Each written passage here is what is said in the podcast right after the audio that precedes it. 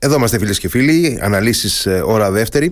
Θα κάνουμε μια αναφορά μνήμης και τιμής απόψε σε έναν ε, ήρωα σχεδόν αφανή ε, και σίγουρα παραγνωρισμένο κατά την άποψή μου.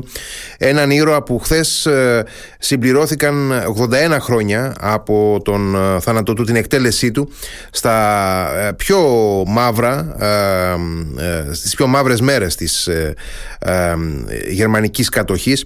Πρόκειται για τον Κώστα Περίκο, τον επικεφαλής της ε, αντιστασιακής οργάνωσης ΠΕΑΝ έναν άνθρωπο ακέραιο, αξιωματικό της αεροπορίας για τον οποίο θα μάθουμε πολύ περισσότερα είμαι σίγουρος συζητώντας με τον ε, Κωνσταντίνο Λαγό, διδάκτορα ιστορίας διδάσκοντα ε, στη Σχολή Ικάρων και συγγραφέα του βιβλίου Κωνσταντίνος Περίκος 1905-1943. Οι άλλοι δύο συγγραφείς ε, είναι ο Παντελής Βατάκης και ο Βασίλης Φίλιας. Καλησπέρα κύριε Λαγέ. Καλησπέρα, καλησπέρα σας κύριε Χαραλαμπίδη.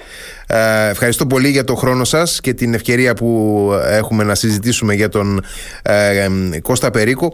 Ε, δεν ξέρω από πού, από πού νομίζετε εσείς ότι αξίζει να πιάσουμε το νήμα ε, ε της ζωής αυτού του ανθρώπου, ο οποίος ε, δεν είναι τόσο γνωστός όσο θα έπρεπε νομίζω; Ναι, ναι βέβαια ο Κώστας ο Περίκος ήταν ένα ορφανό φτωχό παιδί που αναγκάστηκε να ξενιτευτεί από, από τα μικρά του χρόνια. Mm-hmm.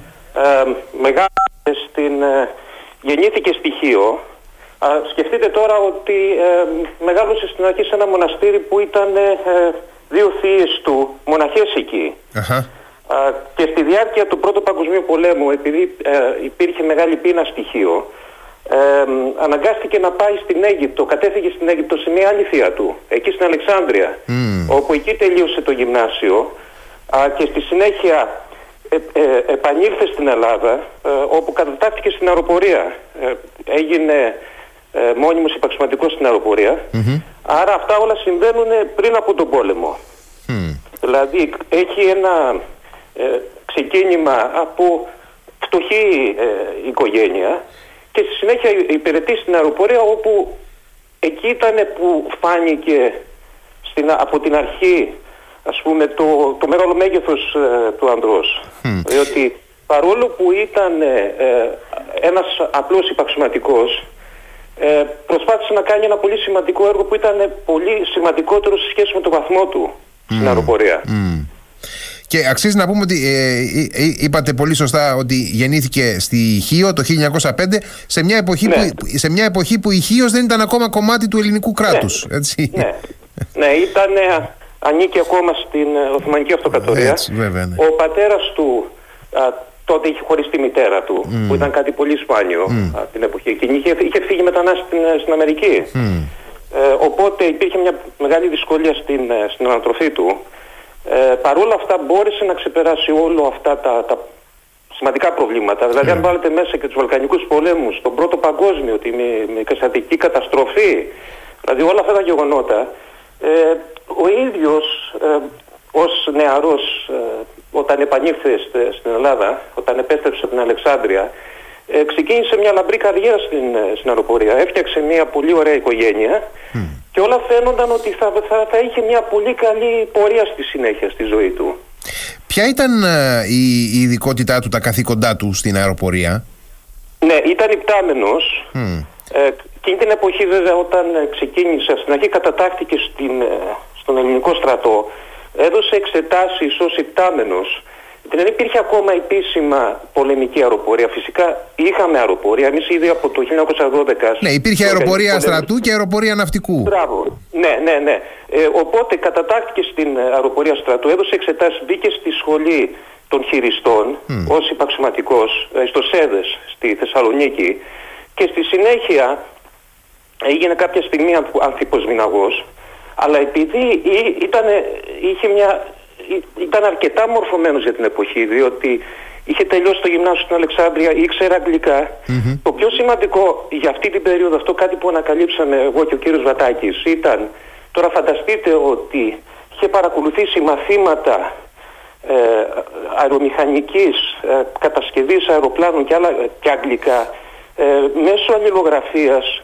με μια σημαντική τεχνική σχολή στην Αγγλία Δηλαδή μιλάμε τώρα για 1924-25 ε, είχε προμηθευτεί τα, τα εγχειρίδια, έδινε εξετάσεις άρα ε, δεν ήταν, ε, ήταν πολύ πάνω από το μέσο όρο των άλλων στελεχών Έτσι. εκείνης της εποχής. Γίνεται λοιπόν ε, άνθρωπος δυναμικός, είναι υπτάμενος αλλά παράλληλα κάνει και το εξής είναι πολύ σημαντικό μέλος στην παραγωγή του πρώτου αεροπορικού περιοδικού, λεγόταν αεροπλοεία, αυτό το περιοδικό, ε, για θέματα αεροπορίας, κυρίως της πολεμικής αεροπορίας, που ήταν, πολύ, ήταν πρωτοποριακό περιοδικό για εκείνη την εποχή. Βέβαια ο ίδιος έγραφε ανώνυμα, δεν μπορούσε ως, ως τέλεχος της... Ε, Της αεροπορίας, γιατί στο μεταξύ του 1930 έχουν την ενοποίηση της αεροπορίας. Ναι, στην κυβέρνηση, στην κυβέρνηση Ελευθερίου Βενιζέλου ενοποιήθηκε ναι. η αεροπορία στρατού και ναυτικού και έγινε ένα νέο σώμα έτσι, η, η πολεμική αεροπορία. Πολεμική όπως, αεροπορία. Όπως σήμερα. Έτσι, έτσι. Η ΠΑ. Οπότε υπέγραφε με ψευδόνυμα ε, σε αυτά τα άρθρα ε, που ήταν όλα, είχαν να κάνουν πώς ε, θα μπορούσε να βελτιωθεί η ελληνική αεροπορία να εξυγχρονιστεί διότι βρισκόμαστε στις αρχές δεκαετίες του 30 που γίνονται επαναστατικές, έχουμε επαναστατικές εξελίξεις του αεροπορικού όπλου. Δηλαδή έτσι θα οδηγηθούμε ας πούμε στο δεύτερο παγκόσμιο με μια τεχνολογία που δεν έχει καμία σχέση με 20 χρόνια πιο πριν Έτσι, στο πρώτο ναι. παγκόσμιο πόλεμο. Δηλαδή μιλάμε τώρα για βομβαρδιστικά που γκρεμίζαν ολόκληρες πόλεις, για μαχητικά, για μεγάλες εξελίξεις, επαναστατικές. Και ο Περίκος βέβαια, σε συνεργασία και με άλλους, αλλά είναι κυρίως ο Περίκος, ήταν στην, ε, ε, πώς λέμε, στην πρωτοπορία ώστε η Ελλάδα να εξυγχρονίσει την αεροπορία της η κυβερνήση εκείνης της εποχής, τώρα μιλάμε, έχει πέσει η κυβέρνηση του Βενιζέλου, mm. έχει, έχει αναλάβει η κυβέρνηση Τσαλδάρη, ε, δεν ενδιαφέρεται γι' αυτό. Και έτσι έχουμε μια σύγκρουση του περίπου, παρόλο το χαμηλό του βαθμό, γιατί είναι άνθρωπος δυναγός, φτάνει στο σημείο λοιπόν εκεί να, να τα βάλει με τους μεγάλους της εποχής και να εξαναγκαστεί σε παρέτηση. Πώς, ε, το, το 1935. Ε, επειδή είναι και μια περίοδος πολύ ισχυρών συγκρούσεων μέσα στο στράτευμα από το 33 μέχρι το 35 ναι. έχουμε στρατιωτικά κινήματα των Βενιζελικών, ναι. έχουμε καταστολή τους ε, από ναι. τους αντιβενιζελικούς κλπ. Ο Περίκος εμπλέκεται σε πολιτικές διαμάχες εκείνη την περίοδο ή μέσα στο πλαίσιο των πολιτικών διαμαχών βρίσκεται και το περιθώριο να, να ξεκαθαριστούν λογαριασμοί ας πούμε με, με αντιπαθείς ε, συναδέλφους σε κάποιες περιπτώσεις και οδηγείται σε παρέτηση λόγω άλλων ε, προβλημάτων. Το θέτεται πάρα πολύ σωστά. Ο Περίκος είναι στο επίκεντρο αυτών των ε, διανέξεων. Α, γιατί όμως το κάνει; Ο ίδιος δηλώνει αντιβενιζελικός. Mm. Όμως δεν το κάνει για πολιτικούς λόγους. Αυτό είναι το, το αξιοπερίεργο. Δηλαδή όλοι, όλοι εκείνη την εποχή ταυτίζονταν με μια παράταξη καθαρά για τα, συμφέροντα, για τα συμφέροντά τους, τα προσωπικά τους συμφέροντα. Έτσι, ναι, ναι. Υπάρχει βέβαια και το ιδεολογικό στοιχείο. Στην περίπτωση όμως του Περίκου, παρόλο που ο Περίκος αναγνώριζε ότι ο Βενιζέλος, όπως πολύ σωστά είπατε, έκανε πολύ σημαντικά βήματα η κυβέρνηση εκείνης της εποχής, από το 28 στο 33, στο να ενοποιηθεί η αεροπορία, στο να, να μπουν βάσεις να εξυγχρονιστεί, είχε παρατηρήσει ότι, ότι αυτό δεν συνεχίστηκε. Και έτσι λοιπόν ο, ο Περίκος ε, πήγε με την αντίπαλη παράταξη. Είναι η παράταξη των λαϊκών, του λαϊκού κόμματος, η αντιμενιζηλική. Ε, γιατί πίστευε ότι αυτοί οι άνθρωποι θα μπορούσαν, θα, όταν θα έπαιρναν την εξουσία, θα εξυγχρόνιζαν την αεροπορία. Δηλαδή όλα αυτά που έγραφε μέσα στο περιοδικό, ε, πίστευε ότι αυτοί ε, θα ήταν οι, οι καταλήτες ώστε ε, να, να γίνουν οι μεταρρυθμισεις Όταν λοιπόν την εξουσία του 1933 ε, την παίρνει το, το κόμμα του Τσαλδάρη, ο Παναγής Τσαλδάρης είναι ο αρχηγός του κόμματος. Ναι, του Λαϊκού Κόμματος βέβαια. Την εξουσία, πήρε την εξουσία με εκλογές, γιατί έγιναν οι εκλογές 1η Μαρτίου ε, του 1933. Ο, ο, ο Πλαστήρας έκανε τότε το κίνημα, την ε, πραξικόπημα, για να εμποδίσει ε, να πάρουν την εξουσία οι λαϊκοί. Το οποίο αυτό ήταν κατάφορη παραβίαση του συντάγματος. Ναι, ναι. που απέτυχε, απέτυχε, το, απέτυχε το κίνημα. Ναι, απέτυχε. Ο, ο Περίκος συντάχθηκε με το κομμάτι του στρατεύματος που ε, απέτρεψε το, ουσιαστικά το, το πραξικόπημα. Διότι το πραξικόπημα του, του πλαστήρα ήταν λίγο σε στυλ μαριονέτας, δεν το ξέραν. Γι, αυτό, γι' αυτό το κατέπιξαν πάρα πολύ εύκολα. Και ο, ο, και ο Περίκος ε, σε συνεργασία με αξιωματικούς της αεροπορίας συμμετέχει, δεν θα έλεγα σε την κατάπνιξη, απλά ότι αντέδρασαν γρήγορα και δεν μπόρεσαν ε, να, να υπάρχει συμμετοχή της αεροπορίας υπέρ του, ε, του πλαστήρα. Στη συνέχεια όμως τι βλέπει; Παίρνει λοιπόν την εξουσία η, παράταξη που αυτός πίστευε ότι θα βοηθούσε την αεροπορία και πολύ γρήγορα απογοητεύεται γιατί βλέπει ότι αυτή είναι ακόμα χειρότερη σε σχέση με τους Βενιζελικούς. Δηλαδή ενώ ο ίδιος γίνεται τότε αρχίπος μηναγός, γίνεται αξιωματικός, ε, τον έχουν ας πούμε σε μια πολύ καλή θέση, γίνεται ουσιαστικά υπασπιστής του αρχηγού της αεροπορίας του ΡΕΠΑ. Του ΡΕΠΑ, ναι. Ο οποίος είναι ο άτυπος. Ο ΡΕΠΑ είναι ο άτυπος. Ε, είναι, είναι σμήναρχος. Παρόλο που φαίνεται ο βαθμός μικρός, αλλά ουσιαστικά αυτός ήταν στην κορυφή τότε της αεροπορια Τον έχει λοιπόν ως υπασπιστή του.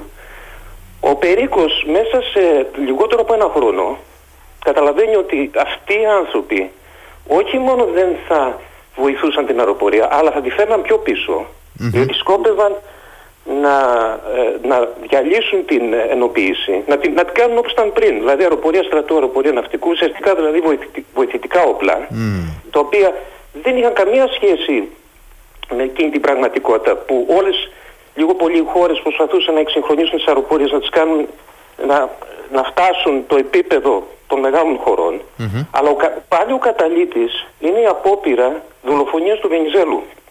Γιατί ο Περίκος ως δεξί χέρι του, του ΡΕΠΑ καταλαβαίνει ότι ο ΡΕΠΑς είχε εμπλοκή σε αυτό το γεγονός. Ε, και έτσι λοιπόν ο Περίκος μαζί με το Ζώτο, ένα πολύ γνωστό... Α, με προλάβατε, με προλάβατε. Ήθελα να ρωτήσω εάν εκείνη την ναι, περίοδο έχει σχέση με το Ζώτο. Ναι, ακριβώς. Συγγνώμη που ε, πώς το λένε, ε, ξεχάστηκα κύριε Χαραλαμπίδη. Όχι, όχι, πολύ, πολύ, πολύ εύστοχο, ναι, ναι, ναι. Ο Ζώτος είναι πάρα πολύ σημαντική προσωπικότητα. Βέβαια, οι περισσότεροι ακροατές δεν θα τον ε, ξέρουν σήμερα, δεν τον έχουν ακούσει, αλλά ε, είναι ο άνθρωπος ο οποίος ίδρυσε την ΤΑΕ, μιλάμε μετά τον πόλεμο, που είναι η Ολυμπιακή. Δηλαδή, όταν ο Νάσο ο αγόρασε την ΤΑΕ, δηλαδή την εταιρεία του Ζώτου. Ναι, ναι. Ένας άνθρωπος δηλαδή που είναι από τους πρώτους που ε, βοήθησαν στην ανάπτυξη πολιτικής αεροπορίας. Και βέβαια πήγε στην πολιτική αεροπορία διότι και αυτός ξυλώθηκε μαζί με τον περικο Ε, είναι αυτός λοιπόν, είναι ε, σμιναγός, δηλαδή ε, είναι πιο υψηλό βαθμό από τον, ε, από τον Περίκο. Αλλά αυτοί οι δύο μαζί με δύο-τρει άλλους ε, αξιωματικούς στην αεροπορία μοιράζονται τα ίδια ιδανικά. Δεν είναι τυχαίο ότι έχουν βγάλει και αυτό το περιοδικό αεροπλοία, όπου ο Ζώτος ως μηναγός 6 υπογράφει τα βασικά άρθρα και ο Περίκος επίσης, δηλαδή και, και ο Περίκος έγραφε βασικά άρθρα, αλλά κάθε, αυτό έβγαινε το περιοδικό νομίζω δύο φορές το μήνα, mm-hmm. αν δεν απατωμε Το βασικό άρθρο το, το υπέγραφε πάντα ο Σμιναγός Σεξ, που ήταν ο Ζώτος. Και ο, ο Ζώτος είναι λοιπόν, ο, θα λέγαμε, ο άτυπος αρχηγός αυτής της ομάδας, ε, μαζί με τον Περίκο. Και αυτοί λοιπόν τι κάνουν, βγαίνουν και καταγγέλουν την κυβέρνηση ευθαρσώς παρόλο που ο Ζώτος είναι πιο φανατικός αντιβενιζελικός ε, σε σχέση με τον Περίκο. Ναι, ναι, ναι, γιατί ο Ζώτος έχει και προσωπικά με τους Βενιζελικούς. Αλλά αυτή η απόπειρα του Βενιζέλου τόσο πολύ τους έθιξε, δηλαδή ε, που το θεώρησαν παιδαριώδες, ε, ότι ήταν ένα μεγάλο έσχος. Ναι, και ανήθικο, και ανήθικο, ναι, ναι. Ναι, ναι ε, δηλαδή, ακόμα φανταστείτε τώρα ότι ο Ζώτος έφτασε στο σημείο να πει: Ναι, ήθελα και εγώ να σκοτώσω τον Βενιζέλο, αλλά όχι ως δειλή, ως γκάγκστερς να πάμε. Να έβγαζα ένα πιστόλι μπροστά να τον, ε, να τον σκότωνα, ας πούμε. Α, δηλαδή, αυτό που κάνανε η απόπειρα, επειδή βάλαν μέσα και εγκληματίε, ουσιαστικά ήταν συνεργασία της μαφίας της εποχής. Έτσι, ναι. Με ήταν άνθρωποι του ναι. υποκόσμου ναι. ήταν αυτοί οι οποίοι ναι, εκτέλεσαν. Ναι, ναι, ναι ακριβώ. Παρόλο που ο Πολυχρονόπουλος ήταν, νομίζω, διοικητής της ασφάλεια. Διοικητής της αστυνομίας Αθηνών ήταν, ναι. Ναι, διότι κυνηγούσαν τώρα το, το, το, το αυτοκίνητο του Βενιζέλου από την Κυφυσιά μέχρι το, το κέντρο της Αθήνας. Δηλαδή πράγματα που γίνονταν στο Σικάγο, αυτά που έκανε ο Αλκαπόνε. Mm-hmm, Αυτοί λοιπόν, πατώντας πάνω εκεί, αυτή ήταν η σταγόνα ε, που έχει στο νερό, ε, που άδεια στο ποτήρι. Δηλαδή πάνω εκεί πατήσαν βγήκαν φαρσός δημοσίως και το κατοίκυλαν και στη συνέχεια βέβαια ε, υπέστησαν ε, διώξεις πολιτικές. Αν παρόλο που ήταν στρατιωτικοί πέρασαν από, από στρατοδικείο. Μάλλον ναυτοδικείο πέρασαν διότι ακόμα δεν είχε γίνει αεροδικείο ε, και εκεί λοιπόν ξυλώθηκαν όλοι τους. Α, προσπάθησαν να κρατήσουν τον Περίκο μέχρι το τέλος δηλαδή τον Περίκο προσ, να, προσπάθησαν να γίνει μια συνδιαλλαγή ώστε να μην κατέθεται στη δίκη γιατί έγινε μια μεγάλη δίκη που ήταν ε, ε, από τις σημαντικότερες δίκες εκείνης της εποχής. Πήρε έκταση, πήρε έκταση η υπόθεση δηλαδή. Ναι, ακριβώς, ακριβώς. Τι, τι, τι συνέβη όμως; Το 1935 έχουμε το κίνημα, ε, το μεγάλο, το βενιζελικό κίνημα, mm-hmm. πάλι Μάρτιος έγινε, το Μάρτιο του 1935, που εδώ δεν ήταν όπως με την περίπτωση του Πλαστήρα Α πούμε, ο Πλαστήρας είχε για μερικές ώρες καταλάβει το Υπουργείο Στρατιωτικών και ξέρω εγώ διάφορες άλλες υπηρεσίες. Ε, ουσιαστικά, αν θυμάμαι καλά, ένας ή δύο σκοτώθηκαν το 1933. Mm-hmm. Μέχρι το 1935 έγινε εμφύλιος. Mm-hmm. Δηλαδή ήταν περίπου δύο εβδομάδες. Είχε χωριστεί η χώρα στα δύο. Βομβαρδίζανε τα αεροπλάνα ε, στην, ε, στη Βόρεια Ελλάδα. Δηλαδή αεροπλάνα της κυβέρνησης. Βομβαρδίσανε τη Δράμα, τις Σέρε. Ε, Επίσης στην Κρήτη ε, στη Σούδα. Mm-hmm. Κυβερνητικά αεροπλάνα βομβαρδίσαν τον ελληνικό στόλο στη Σούδα. Παραλίγο να βυθίσουν τον Αβέροφ. Υπήρξαν δηλαδή συγκρούσεις. Απλά επειδή δεν είχε πολύ μεγάλη διάρκεια αυτό, δεν πέρασε τόσο πολύ στο. Γιατί μετά έχουμε τον το, πόλεμο, έχουμε πολύ χειρότερα γεγονότα. Δηλαδή, ναι, ναι, ναι. Είναι η, μνήμη, η δεκαετία του 40 τα έχει αποσβέσει από τη μνήμη σε έναν βαθμό α, αυτά τα, τα γεγονότα. Ακριβώς, ακριβώς. Δηλαδή ο κόσμος έχει ξεχάσει. Μιλάμε τώρα, είχαμε δεκάδες νεκρούς. Τώρα δεν θυμάμαι ακριβώς τον αριθμό, μπορεί να είχαμε και 200 νεκρούς τότε. Εκεί χύθηκε πολύ αίμα και καταδικάστηκε σε θάνατο ο Βενιζέλος, δηλαδή αυτό είναι αρκετά γνωστό ότι ο Βενιζέλος πριν πεθάνει είχε καταδικαστεί σε θάνατο, είχε φύγει εξόριστος τότε. Αυτό το γεγονός λοιπόν είναι πολύ σημαντικότερο σε σχέση με το 1933. Έδωσε ε, την, ε, ε την δικαιολογία στην ε, παράταξη την αντιβενιζελική. Θα λέγαμε, γιατί βέβαια δεν μπορούμε να χρησιμοποιήσουμε τους όρους αριστερά-δεξιά. Είναι βενιζελική, αντιβενιζελική. Ναι, ναι, ακόμα είναι έτσι. Ναι, ναι, ναι. ναι, συμπίπτουν με τους βασιλικούς. Κατέλησαν τη δημοκρατία γιατί τότε υπήρχε η πρώτη, ουσιαστικά, η πρώτη αβασίλευτη δημοκρατία mm-hmm. και φέρανε το, το Γιώργιο πίσω. Έχουν δηλαδή, την παλινόρθωση του Γεωργίου mm-hmm. 25 Νοεμβρίου του 1935. Εκεί λοιπόν σε αυτό το γεγονός βρήκανε ευκαιρία να ξυλώσουν και τον Περίκο. Mm. Γι' αυτό υπάρχει η, η λάθος εντύπωση ότι ο Περίκος ε, ε, εξεδιώχθη από την, ε, την αεροπορία επειδή ήταν βενιζελικός και συμμετείχε στο κίνημα του 35. Αυτό δεν ισχύει. Απλά στο πλαίσιο του γενικού ξυλώματος βάλαν και τον Περίκο μέσα. Οπότε από το 35 και μετά ο Περίκος επίσημα δεν, δεν, είναι, δεν ανήκει στην αεροπορία. Δηλαδή τον έχουν εκδιώξει από εκεί. Από, ναι. το, από το 35 μέχρι και το 1940-41 ναι. ναι. ο, ο Κώστας Περίκος με τι ασχολείται, πού βρίσκεται; Ναι, ε, ο Περίκος ε, έχει προσληφθεί ε, σε μια εταιρεία η οποία κάνει εισαγωγές τραχτέρ ανταλλακτικά και, που έχουν να κάνουν και με ανταλλακτικά μηχανημάτων είναι δηλαδή υπάλληλος σε αυτή την εταιρεία έχει ένα πολύ μεγάλο προσόν ότι μιλάει αγγλικά. Ναι, βέβαια. Γιατί αυτή η εταιρεία είναι αμερικάνικη. Είναι από τις λίγες αμερικάνικες εταιρείες που υπάρχουν προπολεμικά στην Ελλάδα. Γιατί είναι μετά τον πόλεμο που έχουμε με την εισαγωγή των μεγάλων των εταιρεών των Αμερικάνικων. Όμως παράλληλα αναπτύσσει και πολιτική δράση. Διότι εμφανίζεται στο προσκήνιο ένας νέος πολιτικός, ο Παναγιώτης Κανελόπουλος, ο οποίος τότε ε, ήταν καθηγητής φιλοσοφίας στο Πανεπιστήμιο των Αθηνών και μάλιστα ήταν ο πρώτος που κατήχε έδρα φιλοσοφίας. Ένας πάρα πολύ μορφωμένος ε, νέος, νέος ήταν τριαντάρης τότε ο, ναι, ναι, ένα πολύ νέος πολιτικός εκείνη την εποχή, βέβαια. Ναι, ήταν, δηλαδή, ήταν, νομίζω να είχε κλείσει τα 30. Μιλάμε τώρα 31-32 χρονών.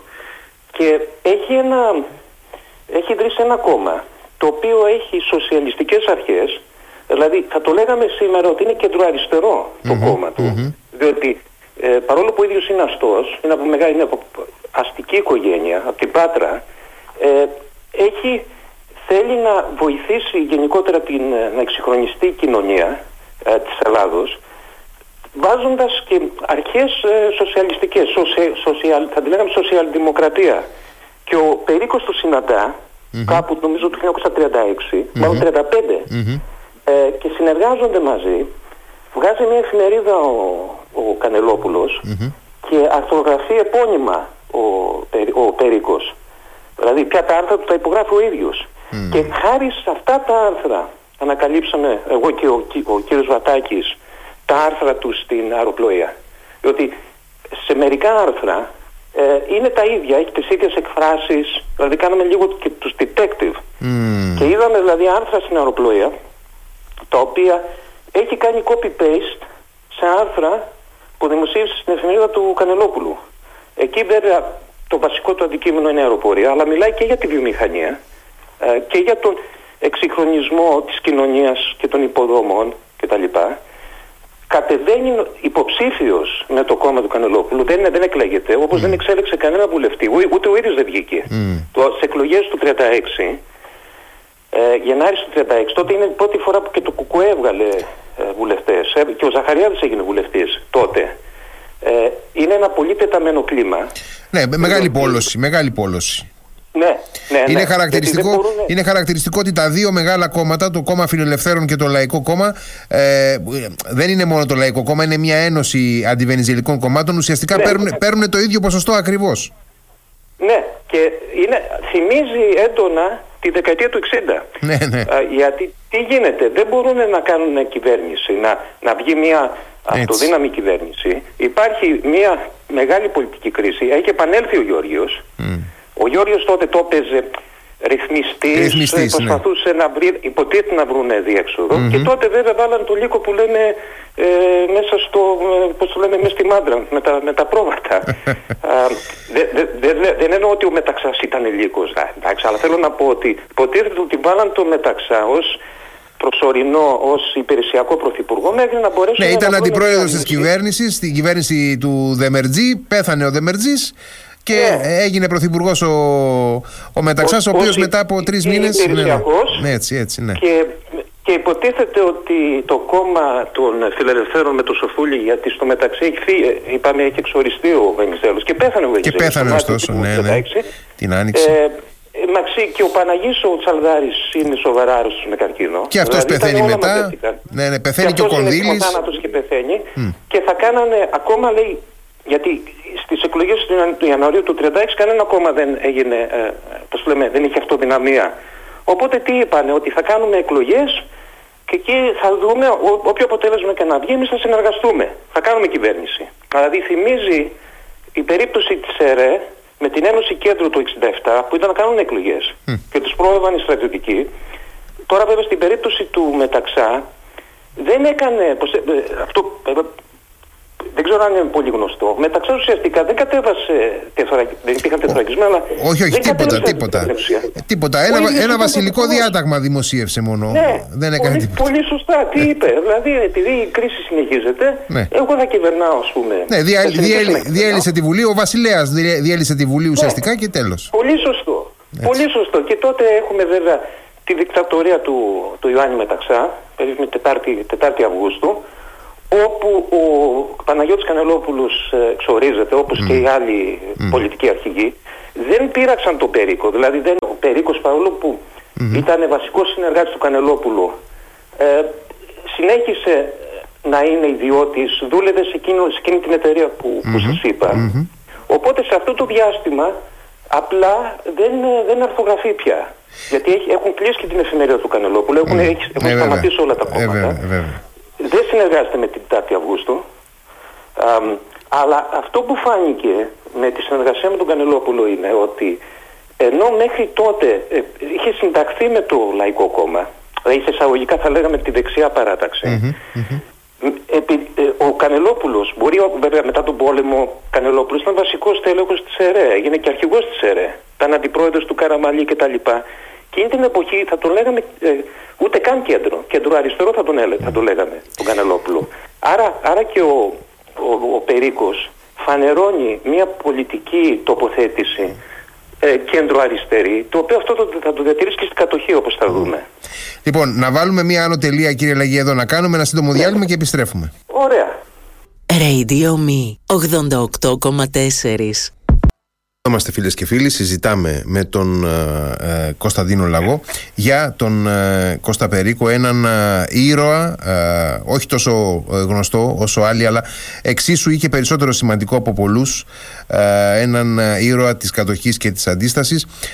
Κύριε Λαγέ, έχουμε φτάσει λοιπόν, ναι. έχουμε φτάσει ουσιαστικά στην περίοδο της δικτατορίας της 4ης Αυγούστου, άρα φτάνουμε στο 1940, απότακτος ναι απότακτος αξιωματικός της αεροπορίας ναι, ο Κώστας Περίκος.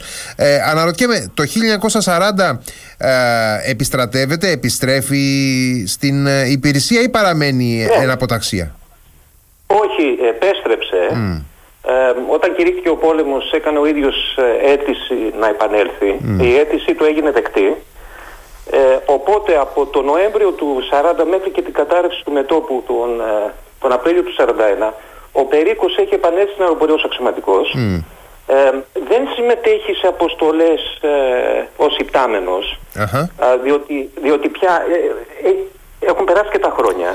Ναι, είχε μείνει, και, είχε μείνει και 5-6 χρόνια εκτός αεροπορίας. Πολύ σωστά. ένα άλλο που, εντάξει αυτό είναι λεπτομέρεια, αλλά είναι σημαντική λεπτομέρεια. Και ως νεαρός ε, κάποια στιγμή είχε αρρωστήσει από τα πνευμόνια του. Mm. Δηλαδή είναι κάτι άλλο που επίσης ε, βρήκαμε. Mm. Οπότε ε, συνέχισε τα καθήκοντά του όσο ήταν, μιλάμε τώρα για 1933-34,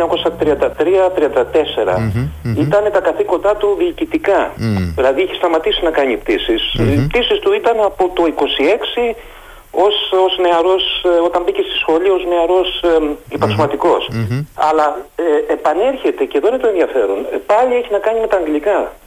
Ε, έχουμε ανακαλύψαμε ότι ο Περίκος ήταν σε μια υπηρεσία που ήταν σαν σύνδεσμος, αυτή η υπηρεσία, όχι μόνο ο Περίκος, με τους Βρετανούς. Διότι οι Βρετανοί από τον Νοέμβριο του 40 έχουν στείλει ε, δικές τους αεροπορικές δυνάμεις, η ΡΑΦ, που βοηθούσαν τους Έλληνες. Έχουμε δηλαδή μία μοίρα, την 80η μοίρα, α, που ε, είχαν αεροδρόμια στη Νότια Ελλάδα, δηλαδή στην Ελευσίνα, ε, τα ΤΟΗ και επίσης ένα σημαντικό αεροδρόμιο στην παραμυθια από όπου επιχειρούσαν εναντίον των ιταλων Παράλληλα βέβαια οι Βρετανοί βομβαρδίζουν από την Αίγυπτο με βομβαρδιστικά τους ε, Ιταλούς, κυρίως το λιμάνι της Αυλώνος, που ήταν το σημαντικότερο λιμάνι. Από εκεί έπαιρναν, ανεφοδιάζονταν, ε, μετέφεραν στρατεύματα από την Ιταλία αλλά και στην Ελλάδα είχαν ε, αεροδρόμια. Βέβαια δεν είχαν, απέφευγε ο Μεταξάς και στη συνέχεια ο Κοριζής να φανεί ότι τους έχουν δώσει αεροδρόμια στη μακεδονια για να μην προκαλέσουν τους Γερμανούς. Αυτοί λοιπόν οι Βρετανοί, μιλάμε τώρα για εκατοντάδες άτομα, πέρα δηλαδή τους πιλότους έχουμε και το προσωπικό κτλ. Ε, είχαν συνεργασία με τους Έλληνες και ο, ο Περίκος ως ε, αγγλομαθής συμμετείχε, δηλαδή το βασικό του καθήκον ήταν αυτό να λειτουργεί ως σύνδεσμος με την, ε, με την ελληνική αεροπορία, με τους βρετανους Ε, όταν λοιπόν έπεσε το μέτωπο, ε, λόγω της ε, γερμανικής εισβολής, ο Περίκος όπως όλοι οι υπόλοιποι επίσημα αποστατεύτηκε πάλι. Αλλά ε, πολλοί και όχι μόνο της αεροπορίας και του ναυτικού και του στρατού ε, διέφυγαν στη Μέση Ανατολή. Δηλαδή έχουμε τη Μάη της Κρήτης και μετά έχουμε που διαφυγεί στη Μέση Ανατολή. Απλά ο Περίκος επέστρεψε πίσω στην Αθήνα ως, ως πολίτης. Οπότε ξεκινάει και για τον ε, Κώστα Περίκο όπως ε, προφανώς για εκατοντάδες χιλιάδες άλλους μαχητές γενικά ναι του Ελληνοϊταλικού και Ελληνογερμανικού πολέμου. Ξεκινά ε, η μεγάλη νύχτα της κατοχής. Ε, ναι. ε, είναι, είναι άμεση, είναι γρήγορη η ε, αντιστασιακή δραστηριοποίηση του, του Περίκου; Ναι, ναι, ναι, αυτό είναι επίσης πολύ ενδιαφέρον ότι μέσα σε δύο μήνες έχει αρχίσει να, να κινητοποιεί ο ίδιος βέβαια αλλά και με κάποιους συνεργάτες, κάποιους ανθρώπους που ήξερα την αεροπορία, ακόμα και από την εταιρεία εκεί που εργαζοταν ε, να φτιάξουν μια ομάδα που θα έκανε αντίσταση. Ε, δηλαδή τον Περίκο δεν τον ενδιέφερε να διαφύγει στη Μέση Ανατολή. Μιλάμε τώρα στην αρχή της κατοχής. Ειδικά οι στρατιωτικοί αυτό που θέλανε, θέλανε δηλαδή να πάνε στη Μέση Ανατολή και να συνεχίσουν να πολεμάνε ως, ε, σε οργανωμένα σώματα ε, στρατιωτικά. Και οργανωμένα σώματα στρατιωτικά είχαν αρχίσει να δημιουργούνται ελληνικά στην Αίγυπτο. Ο Περίκος είχε πει όχι αντίσταση, καλό αυτό, αλλά θα πρέπει να υπάρχει και αντίσταση ε, εδώ στη χώρα μας και ειδικα σε μια μεγάλη πόλη όπως η αθηνα Έτσι λοιπόν ε, δημιουργεί μια πρώτη αντιστασιακή ε, πώς το λέμε, ομάδα την οποία έδωσε το, το όνομα οι, ε, οι τιμένοι νικητές η στρατιά, η, η, ε, στρα, ναι, στρατιά σκλαβωμένων νικητών ναι, ναι, ναι. ναι σκλαβω, μπράβο, σκλαβωμένων ε, νικητών ναι, όπου τι έκαναν αυτή, αυτή η ομάδα; Τώρα πόσα άτομα ήταν, δεν ήταν παραπάνω από 20-30 άτομα, ήταν λίγα τα άτομα. Mm-hmm. Ε, βγάλαν προκηρύξεις και επίσης γράφαν συνθήματα στους στίχους αλλά η μεγάλη, η πρώτη σημαντική ε, εμφάνισή τους ήταν στην 28 το 1941 που εκεί για πρώτη φορά ε, αυτό είναι πολύ σημαντικό γεγονός γενικότερα, πέρα δηλαδή από τον Περίκο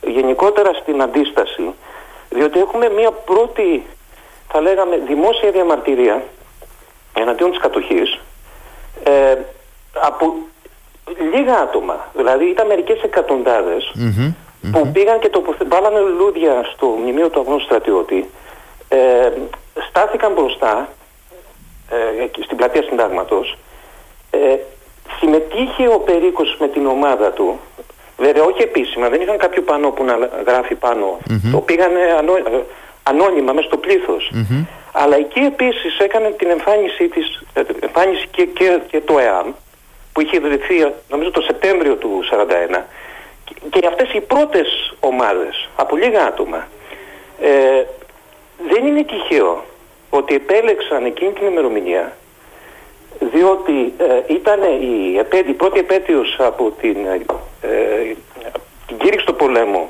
από, την ιταλια και αυτό βοήθησε μετά το πόλεμο ε, να γιορτάζεται όλο αυτό που, που έγινε ε, τότε την 28 Οκτωβρίου του 1940 γιατί επαναλήφθηκε το 1942 όπου ήταν πιο δυναμική η διαδήλωση αλλά το 1943 και το 1943 όπου εκεί είχαμε και νεκρούς στις, ε, πάνω, δηλαδή με αφορμή την 28 Οκτωβρίου άρα ο Περίκος είναι από τους ανθρώπους τους λίγους που αποφασίζουν να ξε... Ε, παίρνοντας σαν αφορμή την 28 Οκτωβρίου γιατί η 28 Οκτωβρίου του 1941 ήταν μια καθημερινή, ήταν μια μέρα καθημερινή. Δεν ήταν, δεν υπήρχε τίποτα από πίσω. Αυτές οι ομάδες, οι αντιστασιακές ήταν που έδωσαν το νόημα ότι εδώ εμείς αυτή η μέρα θα τη γιορτάσουμε τη συγκεκριμένη Ε, οπότε αυτό είναι, αυτή η ημερομηνία ουσιαστικά ξεκινάει την ε, αντιστασιακή δράση γιατί τότε μοιράσαν και προκήρυξεις ως στρατιά σκλαβωμένων νικητών. Ε, Κυρίως είναι οι Ιταλοί βέβαια, γιατί υπάρχουν Γερμανοί, αλλά η ευθύνη για την Αθήνα την έχουν οι Ιταλοί. Οι Ιταλοί κάπως εκεί, ε, όχι ότι τους αφήσαν να διαδηλώσουν, ε, είναι, προσπαθούν κάπως να τους συγκρατήσουν εκεί. Είναι τα επόμενα χρόνια, ειδικά το, το 42 που έχουμε κατάπνιξη των διαδηλώσεων. Αυτό λοιπόν ξεκινάει τότε, αλλά ο Περίκος τι τον ενδιαφέρει, να δυναμώσει αυτό το, το κίνημα και να πάρει μία μορφή ε, ενεργητικής αντίστασης, το οποίο αυτό είναι το επόμενο που θα κάνεις στη συνέχεια. Πώς περνάμε από τη στρατιά σκλαβωμένων νικητών στην, στην ΠΕΑΝ, ε, την, την δεύτερη οργάνωση ναι. που, και πιο μαζική και πιο οργανωμένη που φτιάχνει ο, ναι. ο Περίκος μαζί με άλλους βέβαια, ε, την ναι. Πανελλήνια Ένωση Αγωνιζομένων Νέων. Ναι, αυτό είναι ακριβώς ε, αυτό που είπα προηγουμένως, ότι ο Περίκος δεν ήθελε η αντίσταση να περιοριστεί απλά στην αναγραφή συνθημάτων στους στίχους εναντίον των ε, κατακτητών. Ήθελε πιο δυναμικές ενέργειες, πιο δυναμικές ναι. ενέργειες. Ναι. Ε, ήδη με τη στρατιά ε, σκλαβωμένων νικητών έχει αρχίσει να βγάζει μια εφημερίδα εννοείται παράνομη που μοιραζόταν ε, στον κόσμο. Ε, κυρίως χρησιμοποιούσαν σε αυτές τις εφημερίδες, γιατί δεν ήταν βέβαια μόνο η εφημερίδα του Περίκου, πήγαν τότε και άλλες, και άλλες εφημερίδες παράνομες. Γράφανε τα πραγματικά νέα, διότι ε, ένα πράγμα που κάνανε οι κατακτητές Γερμανοί Ιταλοί ε, διότι ναι μεν οι Ιταλοί έχουν το μεγαλύτερο κομμάτι της Ελλάδος αλλά οι Γερμανοί είναι οι, η μεγάλη αρχηγή η- σε σχέση με τους Ιταλούς. Δηλαδή βάζαν τους Ιταλούς ας πούμε στην Αθήνα, οι Γερμανοί είχαν τον Πειραιά, αλλά ουσιαστικά, ουσιαστικά οι Γερμανοί είχαν το, το πρώτο λόγο.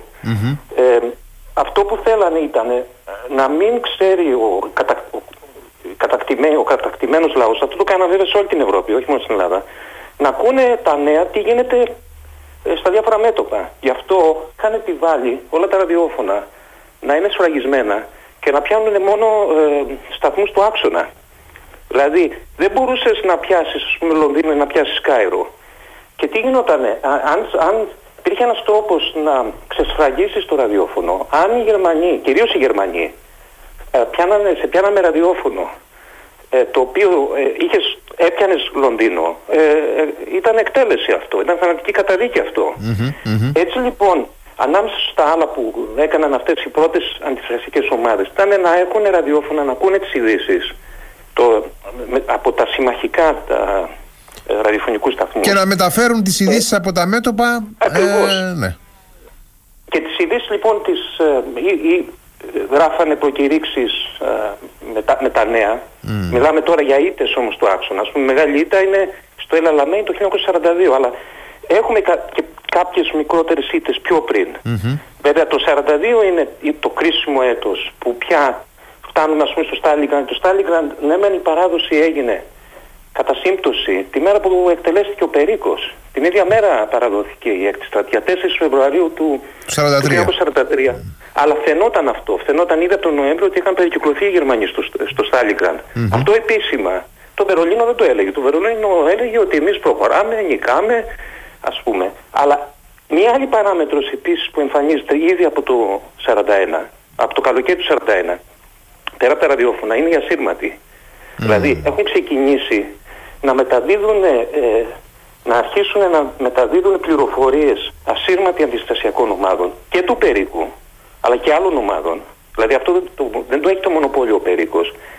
Στο γενικό στρατηγείο, ε, το συμμαχικό στρατηγείο στη- στο Κάιρο, με πληροφορίες για τις δυνάμεις των ε, Γερμανών και κυρίως τα καράβια, τα πλοία που έφευγαν από τον Πειραιά που ήταν πολύ σημαντικό. Δηλαδή, φεύγανε μηνύματα ότι τώρα φεύγουν πέντε πλοία συνειοπομπή από τον Πειραιά για να πάνε να εφοδιάσουν το Ρόμρι στη Βόρεια Αφρική.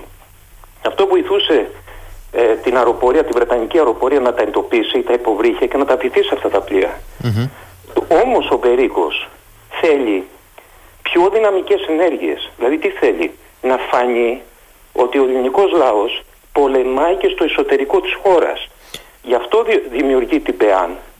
Δεν είναι τυχαίο ότι επιλέγει να είναι νέοι. Το λέει και στον τίτλο του. Ε, νέων. Ναι, Πανελλήνια Ότι Ένωση οι νέοι- Αγωνιζομένων Νέων. ναι, ακριβώς αυτό. Ο ίδιος έχει επενδύσει πάνω στην νεολαία, διότι οι νέοι είναι δυναμικοί, είναι επαναστατικοί. Α, οι άνθρωποι που έχουν οικογένειες το σκέφτονται δύο και τρεις φορές αν είναι να κάνουν αντίσταση. Οπότε σου λέ- ε, λέει ο Περίκος ότι ε, αυτοί οι οποίοι θα είναι μπροστάριδες στον αγώνα θα είναι νέοι. Και στο πλαίσιο αυτό ξεκινάει βομβιστικές επιθέσεις. Δηλαδή τι κάνει ο Περίκος, κάτι το οποίο δεν το έχουν κάνει οι άλλες οργανώσεις, θα, τις κάνουν, θα το κάνουν αργότερα. Δηλαδή ήδη από το 42, τον Αύγουστο του 42, ε, έχουμε για πρώτη φορά έκρηξη βομβών στην Αθήνα εναντίον στόχων ε, του άξονα και κυρίως εναντίον Γερμανών. Δηλαδή επιλέγει κτίρια. Αυτό γίνεται πριν την, ε, την ΕΣΠΟ που είναι το μεγάλο σαμποτάζ. Είναι το εμβληματικό Ε, σαμποτάζ η ΕΣΠΟ. Αυτό, ναι, ακριβώς. Έχει δηλαδή πριν την ΕΣΠΟ, έχει, χτι- έχω- έχει χτυπήσει ένα, ε, μια λέσχη αξιωματικού, που πιάναν αξιωματικοί Γερμανοί. Βέβαια αυτό έγινε νύχτα, δεν σκοτώθηκε κανένας, δεν χτυπήθηκε κανένας, αλλά έστειλε ένα μήνυμα στους Γερμανούς, διότι η Αθήνα επίσημα δεν την κατήχαν οι Γερμανοί, αλλά ως οι Γερμανοί είχαν κάποια κτίρια τα οποία ανήκαν στις δικές τους υπηρεσίες. Έστειλε ένα μήνυμα ότι εμείς δεν σας φοβόμαστε εναντίον των ε, Γερμανών. Στη συνέχεια τι κάνει, ανατινάζει ένα ε, κτίριο που είχε τα γραφεία μιας μικρής φιλοναζιστικής οργάνωσης. Της ελληνική. ΟΕΔΕ. Της ΟΕΔΕ. Ναι, ναι. Αυτή είναι μια μικρή οργάνωση ε, μερικών δεκάδων ε, Ελλήνων που θέλουν να συ- που συνεργάζονταν με τους Γερμανούς αλλά ο μεγάλος στόχος είναι η ΕΣΠΟ. Γιατί η ΕΣΠΟ είναι μεγάλη οργάνωση που έχει εκατοντάδες μέλη. Είναι η πιο δυναμική. Είναι αυτή που προσπαθεί να, να δημιουργήσει, ε, ε, αυτοί λέγαν για μεραρχία τώρα, αλλά πάντως να κάνουν μια μεγάλη στρατιωτική δύναμη. Και να πάνε να πολεμήσουν στο ανατολικό μέτωπο. Ναι, το ένα είναι αυτό, αλλά το, το άλλο επίσης βασικό ήταν ότι είχε αρχίσει να, να, να προσελκύει αυτή η οργάνωση πάρα πολλούς ε, Έλληνες που να πάνε εργάτες στη Γερμανία. Εργάτες στη Γερμανία, ναι, ναι, ναι. Γιατί και ήδη βέβαια, τώρα μιλάμε για το χειμώνα του 41-42, υπήρχε μεγάλη πείνα. Ο κόσμος λιμοκτόνους πέθανε από την πείνα. Οπότε αυτοί παρουσίαζαν μια ε, διέξοδο ότι ελάτε να πάτε εργάτες στη Γερμανία, να πληρώνεστε καλά, θα μπορείτε να στέλνετε και χρήματα στις οικογένειές σας. Mm-hmm. Και είχαν αρχίσει να, αυτές οι αποστολές. Δηλαδή, αυτή η οργάνωση ήταν πάρα πολύ επικίνδυνη. Α, διότι είχαν βρει έναν τρόπο και μέσω της προπαγάνδας να αρχίσουν να προσελκύουν ε, αρκετούς Έλληνες. Δεν θα έλεγα βέβαια όχι την πλειοψηφία, αλλά μια, μια μειοψηφία, η οποία όμως ήταν αρκετά άτομα ε, υπέρ του το Ναζί.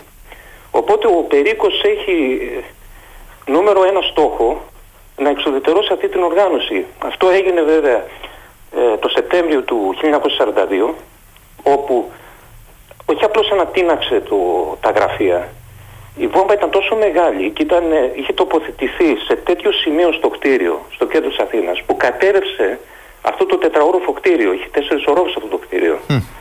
Οπότε αυτή ήταν η πιο δυναμική ενέργεια της οργάνωσης. Αυτό ήταν ένα κτίριο, να πούμε τώρα στους φίλους που έχουν λίγο, έτσι, λίγο αντίληψη από τη, το κέντρο yeah. Ναι. της Αθήνας, ένα κτίριο στην οδό Πατησίων, όπως κατευθυνόμαστε από την Ομόνια προς το Μετσόβιο Πολυτεχνείο, στα δεξιά μας, ναι. σε, σε, μια πάροδο της Πατησίων, η οποία, εάν κάποιος την ακολουθήσει, τέλος πάντων βγαίνει προς την πλατεία Κάνικος, εκεί ε, ε, ναι, ήταν το κτίριο αυτό. Στην, μπράβο, στην οδό Γλάστονος, ναι, ναι, πολύ σωστά. Ναι, ναι. Δηλαδή όσοι, όσοι ξέρουν από Αθήνα είναι απέναντι ακριβώς από το Μινιόν, το παλιό το mm πολυκατάστημα. Ε, εκεί ήταν αυτό το κτίριο, γιατί βέβαια και σήμερα υπάρχει ένα κτίριο, αλλά αυτό το κτίριο αναγκέρθηκε το δεκαετία του 50. Έτσι. Και υπάρχει, υπάρχει, και μια, υπάρχει και μια προτομή του περίπου εκεί. Ναι, ναι, ναι. Βέβαια, ένα άλλο πράγμα που ανακαλύψαμε στο πλαίσιο του, της έρευνας για το βιβλίο, διότι ε, πολλά ήταν ήδη γνωστά όταν ξεκινήσαμε για το βιβλίο μας, είναι η βιογραφία του Περίκου. Και φυσικά αυτό το γεγονός είναι το, το πιο σημαντικό γεγονός ε, στη ζωή του, του Περίκου. Α, ήταν ότι πέρα από το γεγονός ότι καταστράφηκε αυτό το κτίριο, ε, σκοτώθηκε και ο αρχηγός, ο, ο οποίος ήταν ο επικεφαλής, ο Έλληνας ε, αυτής της οργάνωσης. Ε, υπήρξαν και γερμανικές απώλειες, διότι πάντοτε υπήρχε ένα ερώτημα. Ο Τσιρονίκος, αν δεν κάνω λάθος ήταν ο Τσιρονίκος, αλλά δεν είμαι σίγουρος τώρα. Ε, όχι ο Τσιρονίκος. Α, όχι. Ε, Α, όχι, ο Τσιρονίκος ήταν, ήταν πολύ αργότερα. Ήταν πολύ αργότερα. Ο Τσιρονίκος ναι. ήταν στην κυβέρνηση. Ναι, ναι, ναι, ναι είναι μετά, είναι ο διάδοχος. Απλά επειδή έχουν περάσει και έξι χρόνια που. Ναι, δεν θυμάμαι και εγώ το όνομα τώρα, δεν το έχω ε, πρόχειρο, αλλά δεν πειράζει. Στεροδήμος, μπράβο, Στεροδήμος. Ναι, ναι, ναι. Ο οποίος και αυτός θα είχε σωθεί, αλλά τι έκανε, μπήκε μέσα στο φλεγόμενο κτίριο γιατί προσπάθησε να, να σώσει κάποια έγγραφα και χρήματα και έπεσε ένα δοκάρι και τον σκότωσε. Αλλά ακόμα σημαντικό είναι το γεγονός το εξής. Στον τελευταίο όροφο ε, είχαν τα γραφεία, ε, ε, αυτό τώρα που λέμε είναι επίσημα, υπάρχει επίσημα, δεν είναι ότι, ε, πώς το λέμε, φήμες. ήταν το, τα γραφεία της μυστικής αστυνομίας του γερμανικού στρατού στον τελευταίο όροφο. Και παρόλο που ήταν Κυριακή, υπήρχαν άτομα εκεί. Πάντοτε, γιατί είναι στρατιωτική υπηρεσία και μάλιστα μια πολύ ευαίσθητη υπηρεσία που είχε ως στόχο ε, την ε, εξάλληψη των ε, αντιστασιακών ομάδων και κυρίως τη σύλληψη Ελλήνων ασυρματιστών. Δηλαδή το καλοκαίρι του 1942 αυτή η, υπηρεσία είχε μεγάλες επιτυχίες γιατί είχε εξαρθρώσει ομάδες με ασυρμάτους.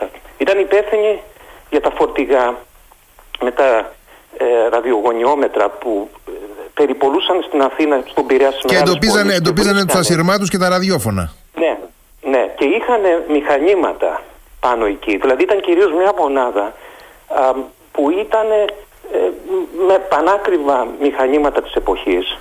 Ε, οπότε τα χάσαν όλα εκεί. Είχαν, είχαν ε, προσδιορίσαμε ότι ήταν περίπου 40 Γερμανοί σκοτώθηκαν. Βέβαια, το ερώτημα πάντα είναι γιατί δεν βγήκαν οι Γερμανοί επίσημα να το αναγνωρίσουν. Οι Γερμανοί είπαν δεν είχαμε απόλυση, είχαμε κάτι τραυματίες εκεί, αν είναι δυνατόν. Δηλαδή να φλέγεται ένα ολόκληρο κτίριο, αυτοί να είναι εγκλωβισμένοι ας πούμε, στον τέταρτο όροφο και να σωθούν με μερικά τραύματα. Αλλά ε, έχουμε κι εμείς βρει ας πούμε για ποιο λόγο και οι ίδιοι Γερμανοί δεν, το, δεν βγήκαν να το παραδεχτούν αυτό που είχε να κάνει με το στρατιωτικό δίκη της εποχής που δεν είχε ακόμα αναλάβει. Δηλαδή είναι μια πολύ περίεργη ιστορία που φωτίζει στο βιβλίο μας. Δηλαδή ενώ θα έπρεπε αυτός να ήταν στην Αθήνα αυτός έλειπε από την Αθήνα.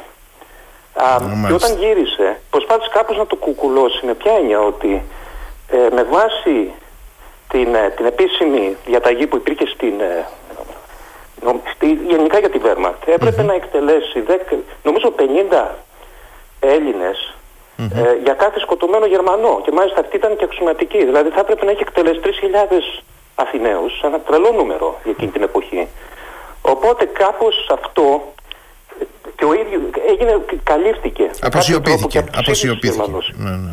Αποσιωπήθηκε, ναι.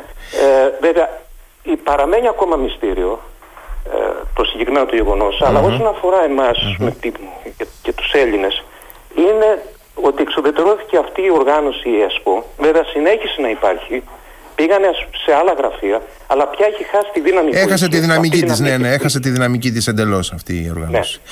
Και, και ναι, συνολικά και, και η προσπάθεια στρατολόγηση Ελλήνων έτσι έχασε τη δυναμική της. Αυτό ε, τελείωσε. Ναι, ναι, Από εκεί και πέρα μετά αυτό δεν ε, ξέραν όλοι ότι αυτό δεν θα μπορούσε να γίνει. Δηλαδή ε, είχαμε ακόμα αποστολές στη Γερμανία εργατών. Mm-hmm. Αυτές, οι αποστολές συνεχίστηκαν, αλλά τουλάχιστον αποτράπηκε το, το φαινομενο να έχουμε Έλληνες να πολεμούν στη Σοβιετική Ένωση, ενώ ε, έχουμε στρατιώτες από όλες τις κατεχόμενες χώρες. Και από τη Γαλλία και από την Ολλανδία και από την Μιλάμε τώρα για χιλιαδες Ε, και μάλιστα αυτό είναι κάτι το οποίο ήδη οι Σοβιετικοί το, το, το παραδέχτηκαν ότι δεν βρήκαμε ούτε έναν Έλληνα ε, να έχει πολεμήσει εναντίον μας. Βρήκαμε δηλαδή από, από όλες τις χώρες εκτός στην Ελλάδα. Κύριε Περίκο, τώρα, επειδή, ε, κύριε Περίκο, συγγνώμη, κύριε Λαγό, ναι, ναι, ναι. κύριε Λαγή, ε, επειδή έχουμε λίγα λεπτά ακόμα, ε, ήθελα, να κάνουμε, ήθελα να κάνουμε μια αναφορά και ε, στην ε, ε, σύλληψη και εκτέλεση του, ε, του Κώστα Περίκου και να κλείσουμε με μια πολύ ιδιαίτερη αναφορά που έκανε λίγο πριν εκτελεστεί μια αναφορά που νομίζω κατά την άποψή μου είναι ένα μανιφέστο για την Ενωμένη Ευρώπη. Ναι, ναι ακριβώς γιατί φυσικά αυτό το γεγονός που συνέβη στην Αθήνα τότε ήταν πρωτόγνωρο. να έχετε υπόψη σας ότι η ανατείναξη της ΕΣΠΟ ήταν το πρώτο σημαντικό σαποτάζ που έγινε σε κατοικόμενη χώρα στην Ευρώπη. Μιλάμε τώρα όμως για ολόκληρη την Ευρώπη και είναι κάτι το οποίο οι ίδιοι σύμμαχοι του παραδέχτηκαν αυτό. Δηλαδή μέχρι τότε δεν είχε γίνει ε, μια ανατείναξη ενός κτίριου με, με, με θύματα, ειδικά με, με Γερμανούς στο κέντρο μιας πόλης και οι Γερμανοί τι έκαναν; Φυσικά ήταν νούμερο ένα στόχος τους να βρούνε αυτού, τους δράστες. Αυτή, ε, ο, ο Περίκος προσπάθησε να σου την ομάδα γιατί αυτή η επιχείρηση δεν έγινε από όλα τα μέλη της ΠΕΑΝ, έγινε από μια μικρή ομάδα, δηλαδή ένα σημαντικό πυρήνα ναι. που λεγόταν Ουλαμός Καταστροφών. Σωστά, δηλαδή αποτελούνταν από περίπου 10 άτομα, mm-hmm, εκ των οποίων δύο ήταν και κοπέλες. Και ο Περίκος στο πρωτοποριακό που είχε εκείνη την εποχή, πέρα το ότι έδινε ε, μεγάλες ε, ευθύνες σε νέους ηταν ότι δέχε, δέχτηκε και γυναίκες να συμμετάσχουν ε, σε κάτι τόσο ενεργητικό. Δηλαδή μια εποχή που η γυναίκα ε, είναι μόνο για το σπίτι, δεν είναι για να κάνει άλλα Η πιο γνωστή είναι η Μπίπα. Υπήρχε και η Κατερίνη Η Ιουλία Μπίπα, ναι, ναι, ναι. Η Ιουλία Μπίπα στο σπίτι της οποίας κατασκευάστηκε η βόμβα, η οποία αυτή κουβάλισε μετέφερε τη βόμβα ε, εκεί. Οπότε οι Γερμανοί ε, αναζητούν νούμερο ένα στόχος τους να, να τους βρουν. Περίπου προσπαθεί να τους σώσει διότι βρίσκει ένα καταφύγιο στην Καλυθέα που να, ώστε εκεί πέρα να, σαν κρυσφύγετο mm έχουμε την προδοσία από ε, το χωροφύλακα, mm-hmm. ένα, νομίζω Ταλιάνης, ο οποίος τους καταδίδει νομίζω για πέντε λίρες το κεφάλι κάπως βέβαια αυτός μετά τιμωρήθηκε διότι τον ε, δολοφονήθηκε από από αντιστασιακούς. Mm-hmm. Δηλαδή πλήρωσε το αντίτυπο της mm-hmm. προδοσίας, του. Ναι. Αλλά ο Περίκος μαζί με, με κάποια μέλη αυτής της ομάδας, γιατί κάποια διέφυγαν, αλλά έπιασαν ας πούμε τους πιο σημαντικούς. Ο Οπότε ε, βασανίστηκαν όλοι, εκτός από τον Περίκο. Αυτό είναι το ενδιαφέρον, ότι οι Γερμανοί δεν βασάνισαν τον Περίκο, γιατί δεν, για τους ίδιους, ε, γιατί βγήκε ο ίδιος ευθαρσός και είπε ναι, εγώ ε, το έκανα αυτό, ας πούμε, ήμουν εκεί βασανίσαν ας πούμε την Ιουλία Πίπα. Γιατί ως γυναίκα θεώρησαν οι Γερμανοί ότι θα σπάσει πιο Ότι είναι αδύναμη, αδύναμη και θα μιλήσει εύκολα. Ναι, η οποία ούτε η ίδια όμως είπε άλλα ονόματα. Δηλαδή το μόνο όνομα ήταν το δικό της. mm Αυτοί λοιπόν όλοι ε, περάσαν από στρατοδικείο, καταδικάστηκαν σε θάνατο ε, το Δεκέμβριο του 1942 και, και εκτελέστηκαν ε, αργότερα. 4 ε, Φεβρουαρίου ο Περίκος εκτελέστηκε 4 Φεβρουαρίου του 1943 σκοπευτήριο και σε διανυες Αλλά αυτό που αναφέρατε είναι, πράγματι είναι πολύ συγκινητικό ότι άφησε ένα γράμμα ε, στο πεκάχρονο γιο του όπου ε, μέσα εκεί έγραφε ότι να, να μην μεγαλώσει μισώντας τους Γερμανούς διότι θα μεγαλώσει έχοντας τους, τα Γερμανόπουλα ως ε, θα μεγαλώσει μαζί τους, δηλαδή σε μια ενωμένη Ευρώπη και θα πρεπει να τους δει και αυτούς ως φίλους διότι πάντοτε αγωνιζόταν για την ειρήνη ο Περίκος ότι όταν τελειώσει ο πόλεμος η Ευρώπη θα ενωθεί και να μην νιώθει ο γιος του μίσος στο γερμανικό λαό διότι θα, και η Ελλάδα και η Γερμανία θα αποτελεί μέρος της Ενωμένης Ευρώπης. Ένα προφητικό κείμενο, ένα προφητικό κείμενο. Το οποίο αυτό το κείμενο είχε την εξής ε, ε, επίδραση. Ο γιος του, ο Δημήτρης ε, Περίκος, όταν μεγάλωσε ε, σπούδασε χημικός και εδώ συμβαίνει το εξής ε, συγκλονιστικό. Ένας από τους, ε, τα μέλη της ΠΕΑΝ, ο οποίος ε, ήταν μάλιστα και αντιπρόεδρος, αν θυμάμαι καλά, δηλαδή η γραμματέας της οργάνωσης, mm-hmm. Λεγόταν Σκούρας, ήταν ο Θάνος Σκούρας. Ναι, ναι. Ήταν και χρηματοδότης της οργάνωσης. Mm-hmm. Αυτός εκτελέστηκε το Γενάρη του 1943, δηλαδή πριν τον Περίκο, mm-hmm. κανένα μήνα πριν τον Περίκο. Ο Σκούρας ήταν αδερφός του Σπύρου Σκούρα, ο οποίος στην Αμερική ήταν ο διευθυντής της 20th Century Fox, ήταν διευθυντής ενός κινηματογραφικού κολοσσού. Ισχύει, ναι, ναι. Ο Θάν, το Θάνο τον είχαν στείλει στην Αθήνα το 1939 να φτιάξει το σινεμά Rex, ο οποίος ήταν ο πρώτος σύγχρονος κινηματογράφος στην, στην Ελλάδα. Mm-hmm. Ήταν ο διοκτήτης του Rex. Έτσι λοιπόν μετά τον πόλεμο ο Σπύρος ήρθε στην Ελλάδα για να, να δει τι, να, να δει γιατί, πώς εκτελέστηκε ο αδερφός του, να δει ποιο ήταν το τέλος του αδερφού, γιατί ξέραμε ότι οι Γερμανοί τον εκτέλεσαν. Και εκεί γνώρισε τον ε, Δημήτρη Περίκο, δηλαδή το γιο του, του ήρωα του, του Περίκου και τον βοήθησε στις σπουδές του, δηλαδή του έδωσε μια χορηγία ε, να συνεχίσει τις σπουδές, να κάνει μεταπτυχιακά. Mm-hmm, και μάλιστα του είχε πει ο Σκούρας ότι εγώ θέλω, εσύ θα βρεις την καλύτερη δουλειά, θα κανονίσουν να μπεις σε μια μεγάλη εταιρεία αμερικάνικη, πολυεθνική, ως χημικός, να έχεις ένα λαμπρό μέλλον. Και τι έκανε ο Δημήτρης, πήγε στον ΟΗΕ. Mm. Δηλαδή ο ίδιος έγινε ε, επιστήμονας ε, του ΟΗΕ και εδώ είναι το συγκλονιστικό. Το 2003, ε, ακριβώς 40, 60 χρόνια μετά την εκτέλεση του Κώστα Περίκου Φεβρουάριο, αρχές Φεβρουαρίου, νομίζω 2 ή 3 Φεβρουαρίου του 2003, ο Δημήτρης Περίκος κατέθεσε στο, στη Γενική Συνέλευση του ΟΕΕ, όπου έπρεπε να δουν αν είχε όπλα μαζικής καταστροφής ο Σαντάμ Χουσέιν. Είναι λίγο πριν οι Αμερικανοί ε, που κάνουν στο Ιράκ το 2003. Ναι. Και ο ίδιος ο Περίκος, ο Δημήτρης, ο γιος του Κώστα Περίκου, ήταν ο επικεφαλής της ομάδας των ερευνητών του ΟΗΕ για αν έχει όπλα μαζικής καταστροφής ο Σατάμ Χουσέιν. Και εκεί ο ίδιος είπε ότι δεν έχει.